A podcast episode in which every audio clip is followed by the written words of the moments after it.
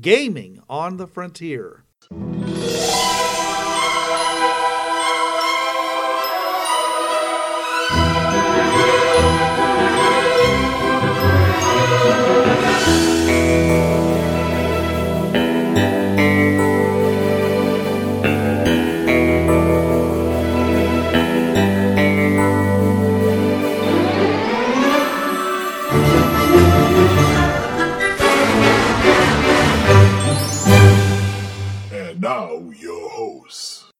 This is Bruce. This is Trav. This is Pixie. Welcome to the Gaming on the Frontier podcast, your podcast where you have your game all set and somebody calls you on facts because you didn't do your research beforehand. Tonight we are talking about just that researching real world things for your role playing game. Now, it's always good to have, I call it planned improvisation. You have to have a basic outline, yet you still, with gamers, you have to learn as a game master how to think on your feet. This has been a hard learned skill for me, folks.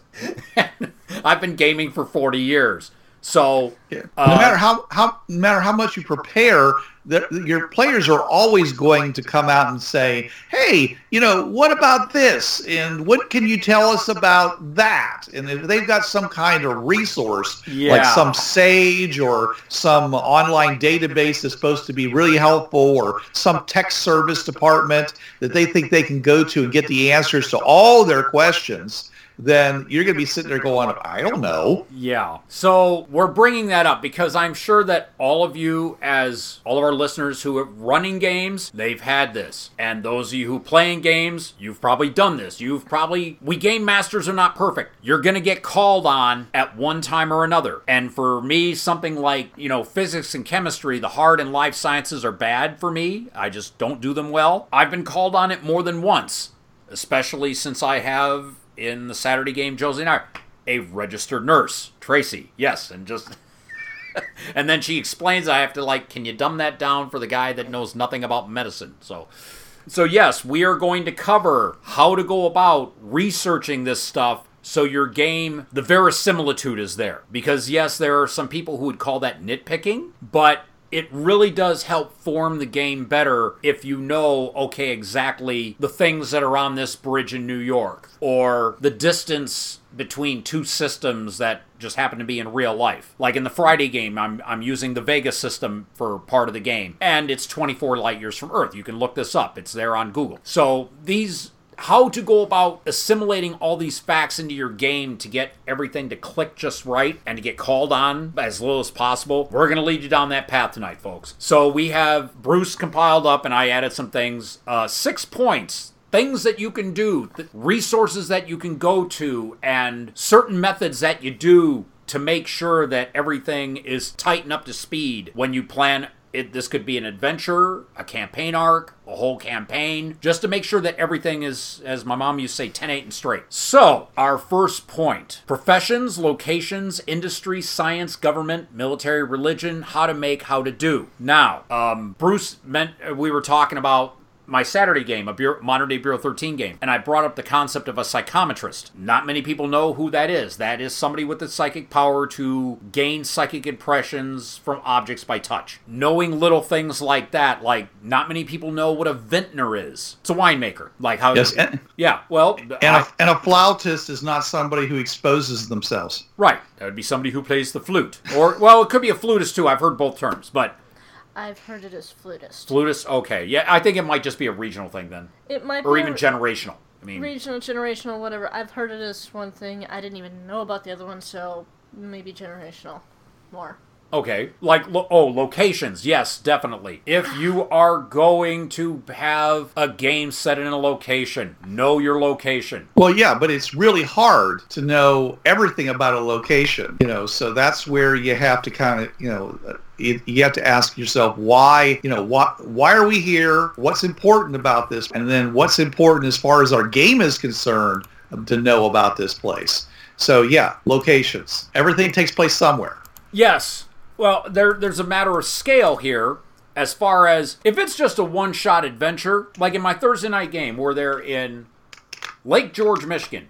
It is a town of not even 100 people. It is a little burg in central Michigan, the lower peninsula, and it's going to be a one shot and done. I just need to know Maybe there's a few buildings there. Okay, there's a post office. Fine. I don't need to know all that much about. I may not even have to bring up a map of the city. I can just make up my own. You know, okay, it's a small town. Here's Main Street. Now, if that location is the base city for, say, a superhero campaign, you better start studying because you're going to need to know where the police station is in in relation to City Hall and how many skyscrapers, you know, it's like, oh, this particular building has 105 stories on it. If it's a home base for the campaign and it's based in the real world, you're going to have to obviously do a lot more study. Industries. Let's say you have a character that is in the import export business. They deal with antiquities, they deal with stuff coming in from other countries. You might want to know what goes into the import. I mean, you don't have to become a total expert, but you just might want to know exactly what it is they do. You have to know how things get through customs. Yeah, that's going to that's going to be the big thing. Right. You know, you have to know uh, how big can an object be. You know,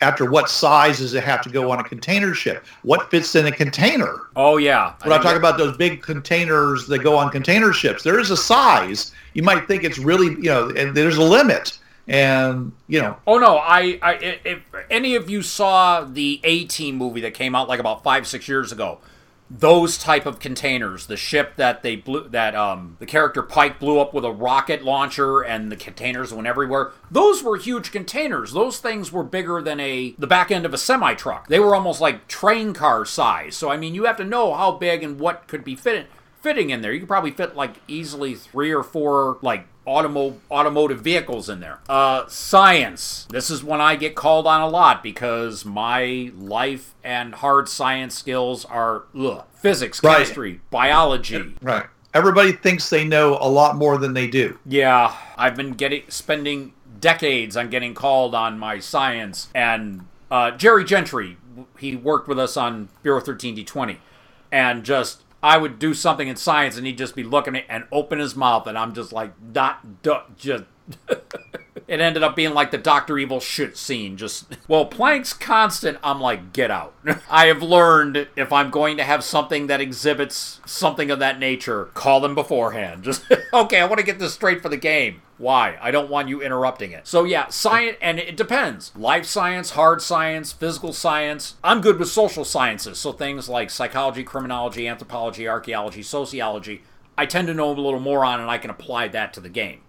Yeah, you got to be really careful sometimes with terminology because what a, a crisper to a cook is completely different than a CRISPR to a bioengineer. Ah, Okay. And again, having a registered nurse in the Saturday game, it's helpful because it's funny. The registered nurse is playing a hacker, and her housemate, or I think Kathy's a security guard, is playing a physician. So Tracy's constantly having to give information to Kathy on, on medical stuff to make sure everything is good. And I'm glad that, one, they've known each other for a couple of years now and two that Tracy with her medical knowledge it comes in handy. But then when she's trying to explain something to me, it's like, okay, you need to dumb it back down for the GM who doesn't know this, and so she does so non condescendingly, and then we can you know move on because now I understand okay this is how this works fine. But yeah your science depending on the campaign it can be a little rubbery just because it's like well if you're doing something like Bureau 13 you know science can get a little weird because all stories are true and weird science works on B13 Earth. So on other games you might want to and I don't think it'd have to be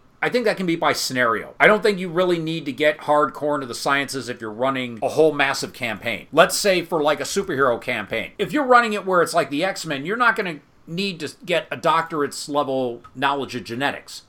We just all hand wave it by now. Okay, it's their genetics, it happens during puberty, the powers manifest fine. You don't need to get into, you know, what each strand of RNA is doing. It just that that's a little too much and most players would just be like, I no, I didn't sign on for this. My eyes are glazing over at that point. Yeah, you're. Yep, yeah, you're. I'm out. I didn't sign on for this. It's beyond my pay grade. Yeah. Um, Pixie's not home. Yeah. Please leave a message. Yeah. Government. Yeah. Oh, well, Yes, Bruce. I was going to say that, you know, keep in mind also that sometimes, you know, what you get in arguments over is it actually pales beside something else. Like you might say, like, well, what's the actual heat, you know, of things falling into a black hole? And you're like, you know, and can and, and can our ship stand up to you know the you know the, the the gravity gradient? It's like, how did you get there? Aren't you traveling faster than the speed of light somehow? There's probably something in out there that could probably probably give you some protection against that, anyways. So a lot of times you your your your science or whatever is going to get a little bit, as you said, rubbery because there's too many factors, and so you have to basically start saying, okay, it's going to work if you do this, you know, or that, and and just give the, you know, as some people say, you, can, you know, if it smells like a steak, you don't actually have to show the steak. Okay, uh, let's see. Government and military; those kind of go hand in hand, obviously. Um, let's say you're doing an adventure where the president is under attack for something you know there's going to be an assassination. It might be good to study about the Secret Service and, you know, just what they do and how they would go about doing something. And same with military. I had an adventure recently in my, one of my Thursday night superhero games where the characters had to infiltrate a military base to stop a prototype weapon shipment from getting stolen. So I kind of had to know, okay, how would they change guards? You know, at what intervals? Uh, how would they store something of this magnitude. Okay, they're bringing in this convoy. What type of helicopters are they going to use to carry a shipment like this? And how are they going to protect that shipment? Because they know, okay, this stuff is being stolen. We're going to need to have like a group of attack helicopters around this cargo copter. So I had to look up the type of cargo copter and military attack chopper. Right. And and you have this ID on you that says you're this rank of this service. So, do you have enough rank to commandeer that craft, right. or is there going to be somebody else, you know, that that that's going to come up and say, "Hey, you know, you get off of there. I, I'm in command here." So it's important to know who's you know who's in command, rank, chain of command, and stuff like that. Yeah, um, yeah, and, and how they how they go across different services. Yeah, because a lieutenant in one service may not be the same as a lieutenant in another. Right, like Army and Navy. You know, second lieutenant. Well, I believe, I believe that a lieutenant in in the British Army is actually much higher than what would be in the American um, uh, Army. Well, because I know that in the Navy, an O1 is an ensign, and an O1 in the Army would be a lieutenant junior grade. I've had, you know, we there's there's PDFs, of what is it, Blood and Guts from RPG Objects, which lists all the concurrent ranks, the O1s through Army, Navy, Air Force, and Marines. So they have all for that same O1 designation what each title would be. It's good to know that just because of if your character is posing as a major and it's a colonel that is running this particular thing, you cannot pull rank at all. That's not going to happen. So so yeah, as I said, government and military kind of go hand in hand for obvious reasons. Whether it's military or civilian, they still have certain procedures and ranks and stations that it would be good for the GM to know. Uh, religion. Now, if you're using real world religions, and actually we can kind of harken back to the, the cults and secret societies episode in a way, because a lot of them kind of fashioned themselves and had to do with religions. Let's say you are trying to stop something at the Vatican. You might want to know the le- the hierarchy in the Vatican. You know, the Pope, of course, top of the food chain, but you have all the cardinals and deacons and bishops and archbishops and and also archdiocese. Um, if you're having something happening at the Vatican and you're trying to stop them, you're going to have to get past the Swiss Guard, probably one of the greatest security forces on the planet. Yeah, they have goofy looking uniforms, but don't take their lack of any style for a lack of regimentation and combat ability. These guys were all over Europe at one time, and after certain treaties were made, they are left at the Vatican, which the Vatican technically is a city state within the city of Rome. It's like, I think, three or four square miles, but it is considered a country. It's just it's a papacy as opposed to a democracy or a monarchy or whatever. But yeah, these if you're having something happen in the Vatican, these are good things to know. How far you know, is St. Peter's Basilica, is it in the center of the Vatican? For a conclave, how many bishops does it take, you know, or, or cardinals does it take to vote in a new pope? What is the designation for when a new pope is found? And that would be every time they do a vote, it's black smoke. And when they decide on the on who will be the next pope, out of this uh, smokestack, white smoke comes out. So yeah, these are just little things that you probably want to know if you're running something in the an adventure in the Vatican. Which would have a lot of, lot of modern uh, D20 games. They had a few adventures that were based in the Vatican, like you're stopping a cardinal from being assassinated, or you're stopping the Vatican Library from being raided. Which supposedly the Vatican Library has all sorts of various texts from like centuries ago, which would make for a really good adventure for espionage or a heist caper. Well, you're talking mostly about locations there. You know, uh, when you talk about religions, the, to me the big questions are, you know, how do you join? What you know, what are their precepts? Is uh, can you leave once you join? What is their goal as a religion? Because some religions have goals. You know, some are the, some are evangelicals, some are you know uh, join or die. Um, there it's it's important to understand the underpinnings of the beliefs in religions to see how they it will interact with other religions that they bump into or specific groups. You know, Well, yeah, knowing that Christianity, Judaism, and uh, Islam, despite their differences, they all come from a core concept. It's just the they all worship the paths. same Old Testament God. Right. The basically Christianity has the New Testament, and Islam, Muhammad is considered a prophet, where he's not in either one. He's not in. Excuse me. Either the other two, Christianity or Islam or uh, Judaism. Yeah, But they all- Jesus is just Jesus is considered a prophet in Islam, but not the last prophet. So therefore, anything that Muhammad says that contradicts Jesus is considered fine. Yes, and you have the Bible, the Torah, and the Quran, which are all the the holy texts of those three Abrahamic religions. And it would be nice to know if you're running something that is deeply religious based, okay, how do they differ? And of course, like Bruce said, with uh, precepts of joining, how far can you go? Like in Catholicism, the Christianity, women really, uh, I, and and it's they they can be at the most mother superior of one convent. A man can go all the way up to pope. So, I mean, there are certain sects of Christianity where nuns and mother superiors might get to do a little more, but those are certain sects of Catholicism.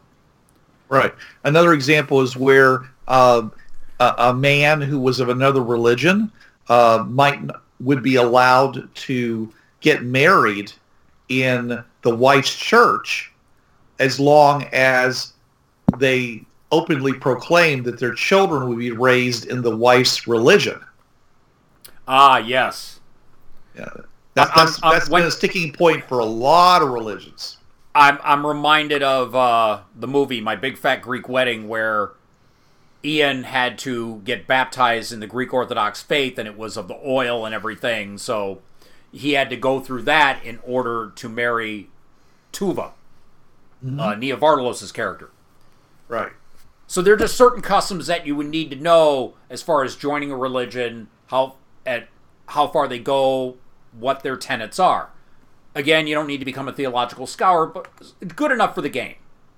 And there are going to be Right, well- times where you're going to have to, oh crap, I got to get my phone out and you know, or look it up on the laptop and to get a finer point because players will, they tend to do that.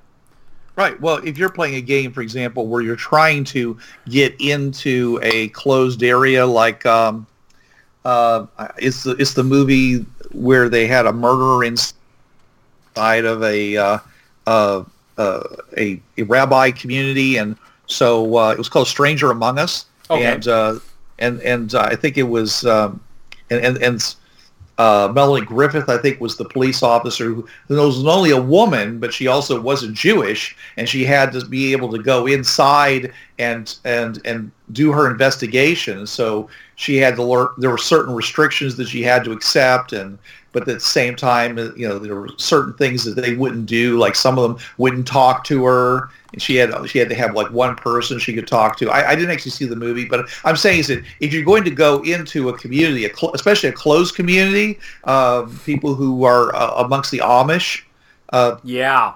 a lot of times they find themselves to be isolated, uh, not because the people are unkind, but because they don't even have the basics of the uh, a basic understanding of what is the culture they've just entered into. Well, it's kind of like oh Val Kilmer, Graham Greene, Thunderheart, and that was Okay. on an Indian reservation. And Val Kilmer's character was did have American Indian in him, Native American, Uh huh. but he knew nothing of the culture. So Graham Greene's character, who was there and lived it on the reservation, was kind of condescendingly schooling him. And it was the bit where he's looking at the tracks, and Val Kilmer's like, I suppose you know how much he had in his pocket. And without missing a beat and looking totally serious, he just looks at him and says, 73 cents. but he had, he, Val Kilmer, despite having been, and I think it, the tribe was Lakota, knew nothing of his heritage. Mm-hmm. So he, to them, they were it was like a white man walking in trying to you know muscle his way through and just you can't do that on reservations. There's the bureau of indian affairs that you would have to deal with and he was an fbi agent so there was jurisdictional problems there. But yeah religion and of course this is the one that i think we all know this. You need to tread lightly on many levels. One you may have someone of that religion and of course you might want to talk to them beforehand I think involving religion in a in a game in a game on a larger than usual scale is very problematic. Yeah, because Yeah. also you don't want to come off as stereotypical. Right. Right. There's Well, you- you may not have any of choice. accidental- Yeah. That's, that's lots of accidental stereotypes you can step on. Yeah, Yeah. You may I offend mean, it- somebody at the table. exactly. Yeah, let me give you an example. Uh, uh, in uh, one of the books that I'm, I'm reading, it's, it's about the ambassador from Russia who was trying to get into Japan, which was a closed society, in order to open it up for Russian trade. Nobody was allowed to trade with Japan or the other way by the J- Japanese. They wouldn't trade with anybody. Only one group was allowed, and that was the uh, uh, the Dutch and and they didn't know why. So they come in and they they they get there, and from the moment they get there, these Russians are basically pushing the Japanese around, telling them what to do and, and where to go, and and they say we're gonna, I want to meet with your shogun, and they're like, oh well, you can't do that because.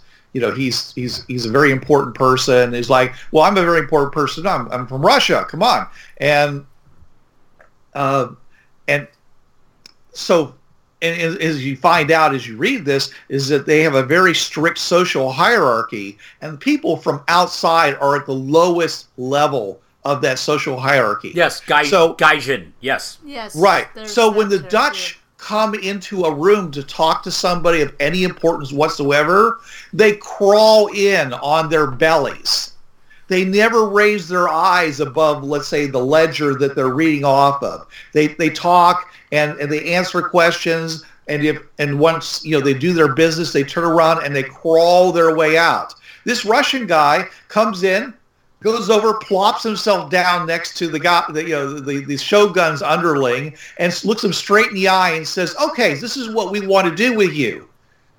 Yeah. Strangely, they get sent away with nothing. Can't imagine why. I have no Right. clue. No. Oh, and they and, can't- and the guy was why. totally totally bewildered by the fact that nobody wanted to do business. We know what what's wrong with doing business, he says. because they've totally violated all the social rules, you know, the social contract that exists in that country. You know, when when you're the leader of your country is considered divine Yeah. okay, you're going to have some issues about who you get to talk to and how you have to talk to them and what sacrifices or what kinds of, of, of um, well, gifts, not bribes. They're gifts. Yeah. Okay. But they're required. And in many of these countries, religion and culture are the same, and law. Yeah. It's all so. As I said again, with with like feudal Japan, modern day Islam, a lot of that culture, law, religion is all. I believe the term is Sharia, Sharia law. There's And so- kinds. Excuse me. There's there's shar, shari law and then there's other other law too. yeah. Okay. But still, when you blend all that together, the customs are centuries, if not a millennia plus old. And to break that, just it it's like no, you will and and so to study it in the game if you want to convey that sense that you are there and not do the stereotypes. You really have to research it very well. Yeah. Uh, otherwise, you would offend them less if you kicked around a puppy. Well, it, it's as far as you're going to come off possibly stereotypical. Um, someone might call you on it because they might have done comparative religions in college. So, yeah, just something like that where you're dealing with a theocratic based culture, culture run by the religion. It would do good to study the customs as far what would pertain to the scenario at hand. If you are going into this country and you're doing a business meeting like like trade like bruce mentioned in that book then yeah you might want to get in how you would interact with them at that level.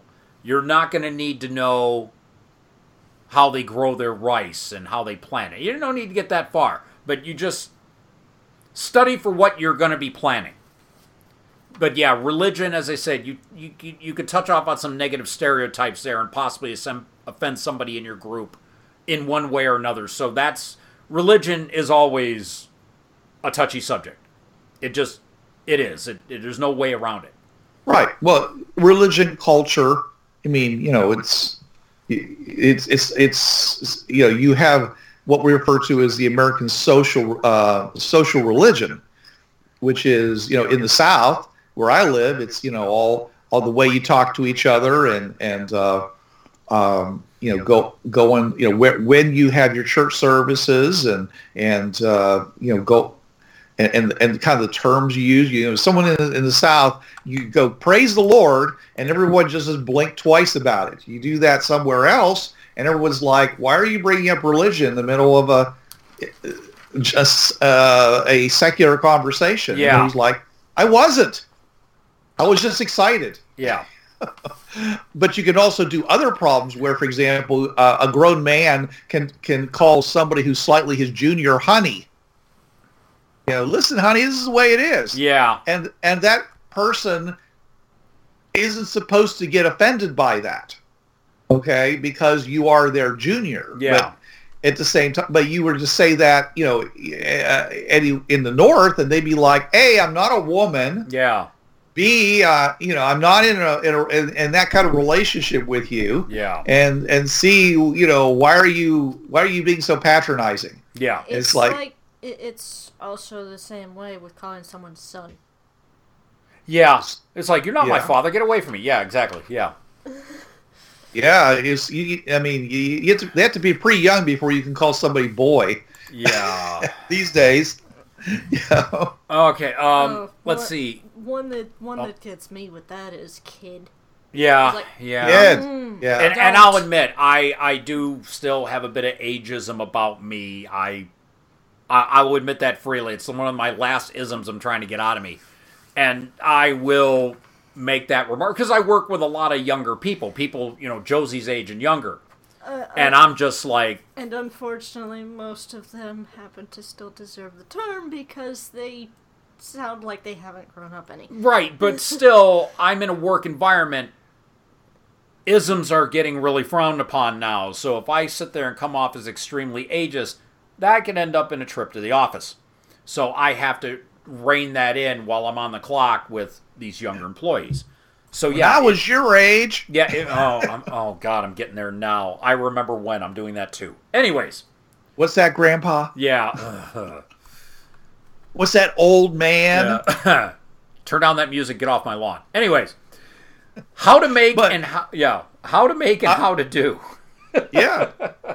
All these are really hard, you know. Well, as far as researching, let's say you have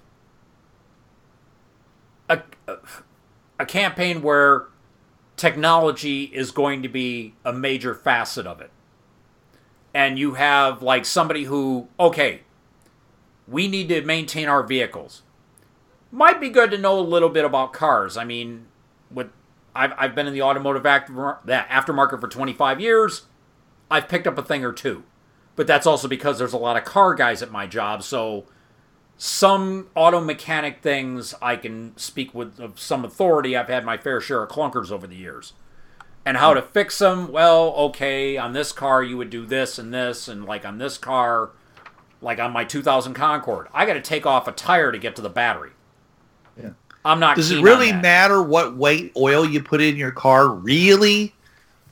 Uh, yeah, it does. It, it, it can See, I don't difference. know. See, so someone said, "Hey, can we put this WD-40 into our, you know, i- i- into our diesel truck?" Oh. I mean, like, what you want to you want to fuel it or you want to lubricate it? Yeah, right. Yeah, You'll have a well lubricated engine, but it ain't gonna go nowhere. Um, so yeah, how to make and how to do. Again, you don't need to become an expert on a lot of stuff, just to what it pertains. As I said, if you have a high technology filled campaign, like and uh, let's see, I would say let's say a campaign in cyberspace. You might want to learn a little bit about computers just for the terminology. You might Yeah. want to learn a little bit about and, and grant- what was that? Networks. Oh yeah, networks and and a little bit about uh let's say if there's cybernetics. You might want to learn and, and because there's plenty of places to research on cyber we have cybernetics now. I remember seeing probably about 4 or 5 years ago and it still blows my mind that they did this. This guy had lost like from the pelvis down. He had this carriage and he had what rather human looking legs. And I mean, he was buckled all into it, so, you know, he could stay upright and all that. And from the waist of this carriage with the legs were two electrodes that were up against his head. He fought his way up the stairs of the Sears Tower with these artificial legs. I remember watching that video. That stuff blew That my mind. Was cool. I, am sitting there in my lunchroom going, the future is here, folks. just staring at it. Yeah. And this and this is just this is a thing now. he walked all the way up to Sears Tower, which is one of the big tallest buildings in Chicago, Yeah. and walked back down again. And it proved that we have cybernetics now, stuff that when you think electrical impulses will make these electrical and mechanical parts move, and this guy walked again. He lost basically the lower half of his body. So researching things like that might help you with okay, I'm running a cyberpunk campaign and I have to replace from like halfway up the upper leg down with a prosthetic leg. Knowing mm-hmm. little things like that will give that verisimilitude to the character who now has the one leg that's a prosthetic, a cybernetic prosthetic. Um, how to, as I said, how to make, if you want to try to get talking about coding, that's kind of a deep subject. You might want to just look at the basics. And for most players, if you throw enough of the proper terms, it, it's like the old adage. And no, I do not. Pro- I do not. You know, promote lying as a general practice. But if you're going to lie, put enough of the truth in it to make it believable. Yeah. So How much, you know, how, how do you make a suspension bridge? How much rope do you need? right, like things- that. Yeah, things like that. Which, uh, uh, let's say, you have a game based in San Francisco, might be good to know because of the Golden Gate. You know. Okay, Yeah. so how to make, how to do. A bit on the technical side, and again, just what you need to know. And usually, how to make and how to do are more for adventure based or situation based instances than a whole campaign. You might, as I said, you might have a very tech heavy campaign, so you might want to know, you know, have your character, have your players brush up on tech a little. Um, all right, number two, games are not simulations, so you need only need the high points. If one of your players considers herself to be an SME, then let them give a briefing on the subject. This puts everyone in the same mental landscape. And I'm going to bring up the example before taping. This was the Robotech Nightbane mashup that I was running until a few months ago. And the characters were in New York City. Now, two of the players, a husband and wife, the wife was from Brooklyn, the husband was from Bedford Stuy. And I'm like, okay, I'm going to ask them now what these things are. And it kind of put a bit of an interruption in the game, and Josie kind of called me on it, but I let her know if you got somebody who knows about the things, you pick their brain. I didn't get the chance to do it before, and that I'll, I'll call myself on that, Josie. I should have called Matt, Donald Lynn or Maddie beforehand. But if you got someone who lived in New York, they were raised there, and you're going to run a game in New York, their brain should be a Rolodex to you. Just go in and find out, okay, I need to know about these things. Urinate me a large salt water body, you know. Put it in swear terms, you'll know what I'm talking about, folks. But yeah, if you've got somebody who know, uh, as I said, the aforementioned Tracy, the married, the aforementioned married couple's roommate, registered nurse. If there's something I need to know about medicine for the game, I'm gonna call. I'll text or call Tracy and find out. If it's something like, well, I'm running a game with genetics, you know, can you give me a little bit on how this might work? Tracy be only glad to tell me. And of course, I'd say, remember, dumb it back down for the game master. but yeah, subject matter Yeah, experts it- in the game. It does make things more accurate. Again, verisimilitude. Yes, your mom hates that term, but it's a useful term. It's a useful term. Yes. But I do agree with maybe you should figure that out before. Yeah, try to try to do it before. Oh, no, I, I own that, Josie. I Uh, uh, apologize. Yes. Yeah, yes. Try not to make half your group angry because you're interrupting a session just when things are getting good. Yeah, well, as I said, that's something, if you know you're going to do it, and I did. So, yeah, 40 years gaming, I still make mistakes like that. It, it's being human. But yeah, putting everybody in the same mental landscape, if you want to take a few minutes and have the player say, okay, in New York City at this time, there was this, this, this, and this. Yeah, now everybody ha- knows what all this is, and they can act accordingly. And only the high points is fine because in role playing games, you could hand wave and say, well, in this world, they did this instead of this. Yeah. Usually, what, what's happening in a role playing game is they're being given a task to do, Yeah, and then and they usually have things like skills or feats or things like that that they use to resolve it. So. Um, y- you don't need to know all the details because if they have a, have a sufficient level to be considered competent in their skill, then they already understand these things. It's for the player's benefit to give them, as you said, this, the, the idea of verisimilitude. I'm doing this, and I'm doing it in such a way that everybody around the table is together with me. Yes. and and nobody's going that guy doesn't know what he's doing. I don't even know why he's talking. Yeah you can't do it that way. No no. You know and you don't want that.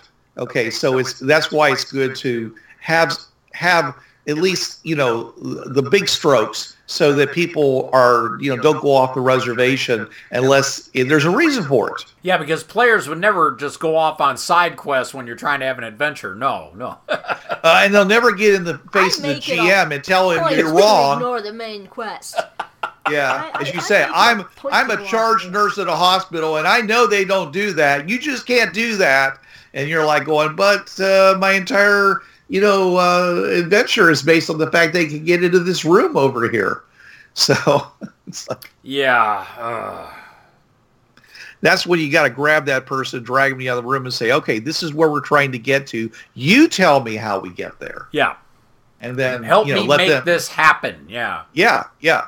So that's and that's researching by using an SME. Yes. you know, and that's fine. Okay, is now it's their problem to basically be able to keep keep their player knowledge and their character knowledge separate. Hopefully, they can do that. Well, a good thing about Josie's mom, Colleen Gothbunny, having been a history major, is that I can, you know, Rolodex her brain. Okay, this period of history, know about it. You know, again, urinate the large salt salt water body for me, and just and she'll be like, okay, well, it was this, this, and this, and this, and these were the fashions of the time, and all that, because she's also a seamstress. So I can get that and postulate. Okay, this is the general broad strokes picture. So yeah, it and and we we gamers, we geeks, we tend to have pockets of information that are just incredibly detailed in some points, and especially me and Josie with our autism, we have really detailed stuff.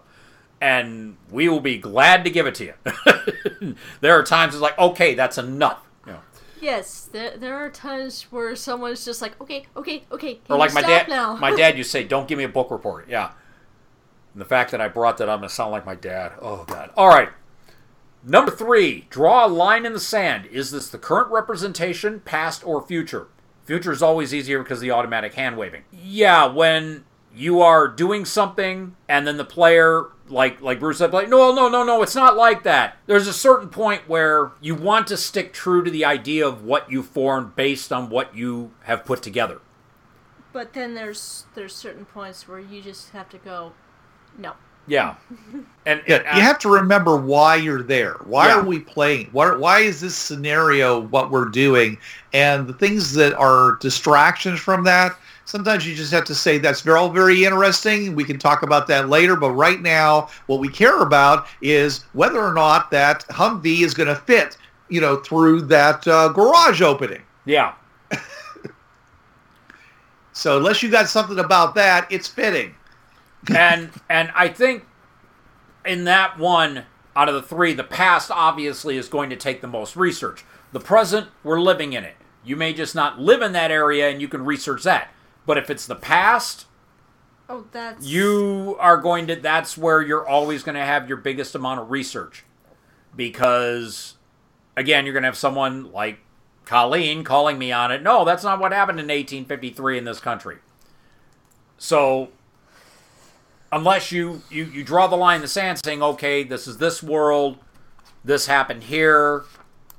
And if you can sit there and explain why things are the way they are because you draw the line in the sand you're usually a very proficient game master. Um and it, like i said future is always easiest because of automatic hand waving. Well the future is the future. We don't know what's going to happen. Everything is implied and extrapolated. And so you can extrapolate and somebody might go okay it might go that way all right yeah Yeah. Well, the point reason I put this down here was was to say not just a line in the sand, but even a box in the sand might be a better representation. Everything outside the box doesn't matter. Everything in the box is what's important. yeah You, you have to be able to do that because there's always more information that you wish you had, you know, in a situation, and it just gets in the way. Yeah, you you definitely want to. I mean, it's good to build the campaign, but if the information is not pertinent to the situation at hand, it just takes up time. And you then you're like, no, we're trying to do this here. We can explore Yeah. that part and, later. And, and then again, Right. you're making half the group angry. yeah, Right. Well, remember when you did the the podcast on um, uh, Forgotten Realms? Yes, Let's say you went onto that world into like you know uh, the uh, uh, the purple sand area. Yes. You know, the south uh, southeast corner of the map. Oh, yeah. All right. Well, if you spend all your if you spend a lot of time researching all of the countries that are on the northwest side, as interesting as they are, you're wasting your time because that's probably not going to be affecting things down on the southeast unless Yeah. you intentionally do so. And that's what I'm saying. You draw that line and say this is not important. This you know this is not going to be in you know we don't have to deal with this, and that allows us to now have time to spend on the important things in the area in which you're actually involved in yes, because uh, and and that's why I, uh, uh, I I had in the next thing which is do not go to tvtropes.com. ah, yes, No. Just that's that's that should always be on the other side of the line in the sand because you will never return from that hole. ah. and, That is a far rab- as that is a rabbit as hole As far that- as the box goes, it is on the other side of the planet Yeah. from that box. yes, Yeah, yeah. I'm just saying is that, and there's a lot of things like that too. I mean, you know, you can people who are just love alcohol. You know, you s- you start just finding out what people were drinking in that time or in that part of the world. Three hours later, when you were supposed to be researching, you know, how to, you know, uh, set up a, um, you know, a, a small community, you spent your entire time figuring out how monks make mead. yeah. Yeah, it's, Uh, well, it's like the- draw, draw that line in the sand. It's like the YouTube rabbit hole. Yeah, I was looking at music videos, and now I'm up at four in the morning, you know, watching giraffes trying to do nuclear physics. Yeah. Um, So yeah, number four. Where do you find info to research putting real world things into games? The biggest one: Google, Wikipedia, websites pertinent to the subject, Reddit. Okay. Yeah, lots of times people will actually Well, pose actually- questions and answer them. Okay. On Reddit. I, I I would trust Reddit far more than like Tumblr. Well, yeah, Tumblr is yeah more pictures and no Reddit. Yeah, I would. Reddit Uh, did- conspiracy threads. P- Pixie, where, what's this strange thing called Tumblr? How do you get anything out of something when you're Don't. rolling around on the ground? Don't even go there. I have been there several times. It's almost I have like- to tear myself away. It's almost like 4chan. Just you don't want to just don't even open that door. Yeah. don't open the door. Okay, conspiracy You'll never threads. Come back. Yeah. I mean, those people will go everywhere. It's yeah, you can if you want to find a whole lot of things to really, you know, add more confusion to a situation, just go to some of these conspiracy sites and they will tell you, you know, some of the crazy I mean, crazy stuff and they've got they got dates, they got places, they got they got people and names and you can just like people are like, "Really? I had no idea." And of course, it's it may or may not even be true. But the fact is, is that he can really give that smell of verisimilitude. Yeah. Oh no, no. Josie and I know of somebody in the dementia community who we could knock on their door and okay, open the sluice gate on this particular thing. Um, Right. I, I, I love him dearly. Okay. He he's known as Are, are- Gray Man. are you kidding? That that's not a gate. That's you opening. That's busting up Hoover Dam. Yeah. That's, that's busting up Hoover Dam. I was that point. actually thinking of starting a, I mean, I don't have any room to put it on the show called the Tinfoil Haberdashery, and just give him a conspiracy theory and let Gray Man run with it for about ten minutes. And it, it's been I've been trying to okay, how am I going to fit this in? Because I really want to do this, and just you know, he's our resident conspiracy theorist, and just yeah. But okay, conspiracy threads. If you're running a game like Bureau 13 or Dark Matter, uh, the old Alternity game, which uh, they made a D20 book out of for um, Wizards for D20 Modern. Yeah, conspiracy threads. Okay, I can see that. Uh, those of us who go old school, I mean, if you have encyclopedias, it could be dated information, but let's say you're running a campaign in the past. If you go to the library and find encyclopedias before a certain time, at the time they're up to date. If you wanted to get that, that certain dated information. Yeah, they can be wrong the right way. Yeah, yeah. And again, you can just chalk it up. Well, this was wrong. Well, you know, uh, alternate timeline. Yeah, that's it. But No, it's just like sometimes people believe things. It's, you know, and there was a time when people believed that there were canals on Mars. It was the best scientific information available at the time. yeah, yeah. you know it's so you can uh, and so encyclopedias somehow sometimes can be wealths of information and if you know if you're if you're like some people who are very suspicious about the integrity of our information uh, you could find things that could be considered redacted. Oh how come this isn't part of this anymore? Oh, i guess it wasn't true or was it? Yeah. and nobody wanted anybody to know about it. Yeah, see, and I said when I when Bruce made up this list uh, yesterday, and he said, "Yeah, offer things that you know any points by," and I put encyclopedias. But then again, I had three sets of encyclopedias as a kid, so Sure, yeah, I- I was so. yeah, I had to- one. Yeah, I got a, I got an update every year with new facts. yeah, yeah. And an extra book that kept adding to it. Right. Um, but yeah, Google Wiki. Now, Wikipedia, again, a lot of people give it crap. Problem is, you have to back up your facts. That's what the bibliography is at the bottom of the page. So if you add something and it's not backed up with a footnote at the bottom, they can they can yank it. Now, colleges, you are not allowed to use Wikipedia as a resource because they figure they list the book that Wik just go to the book. And I've, as I say, I got a lot of young coworkers. They're taking classes now, and I, I told them it's like, yeah, I don't think you can still use Wikipedia for. I don't remember that- Research. I don't remember that being a thing for for college courses, from what I heard. Oh, so they may have gotten rid of it. I, What, no, I mean, I don't remember. I, I from what I heard, I don't think you were allowed to use it because it lists where they got it from. Right. Why not just go there? Yeah, exactly. They Right, want that's you to the do point. the work. It- yeah.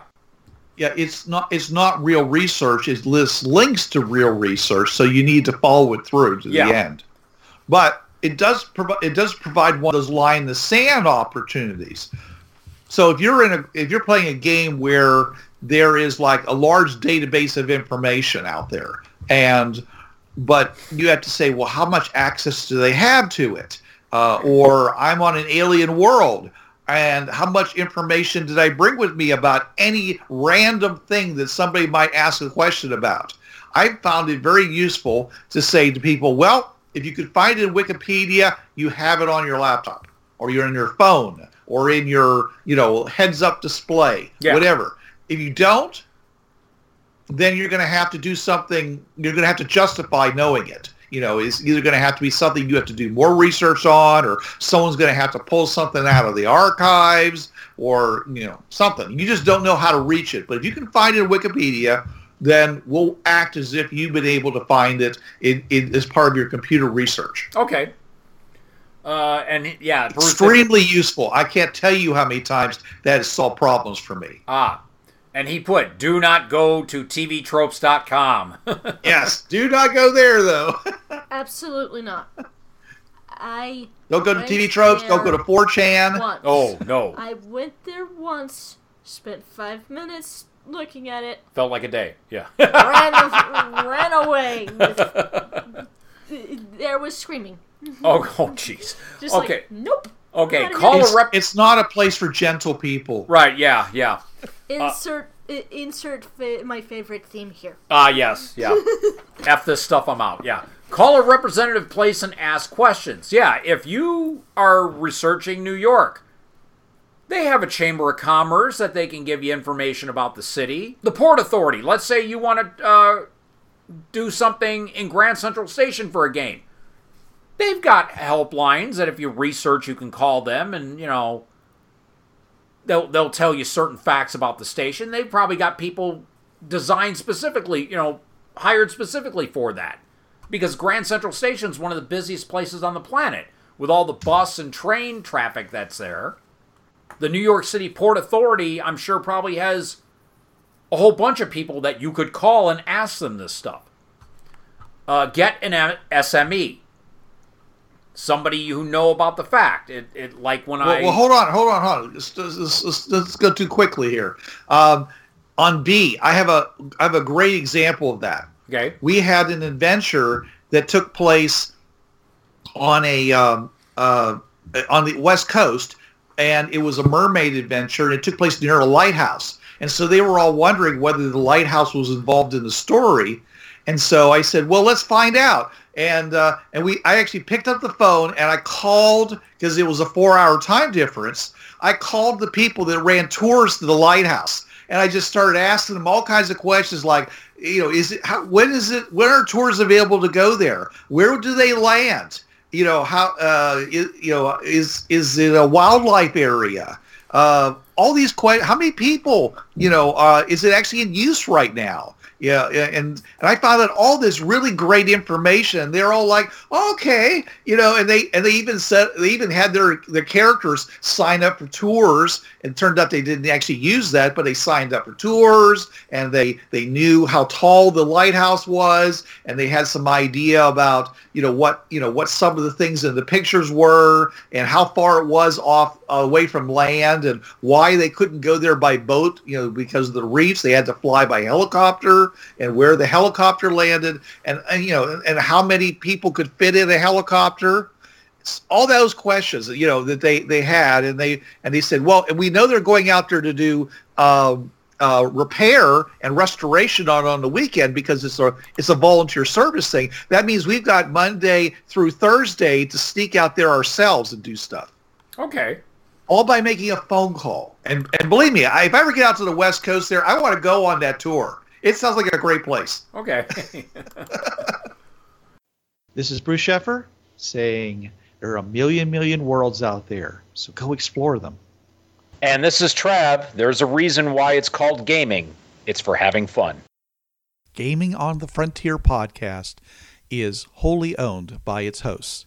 It is released under the Creative Commons 3.0 license. No commercial reproduction and any use of any element of the podcast must be attributed to the Gaming on the Frontier podcast.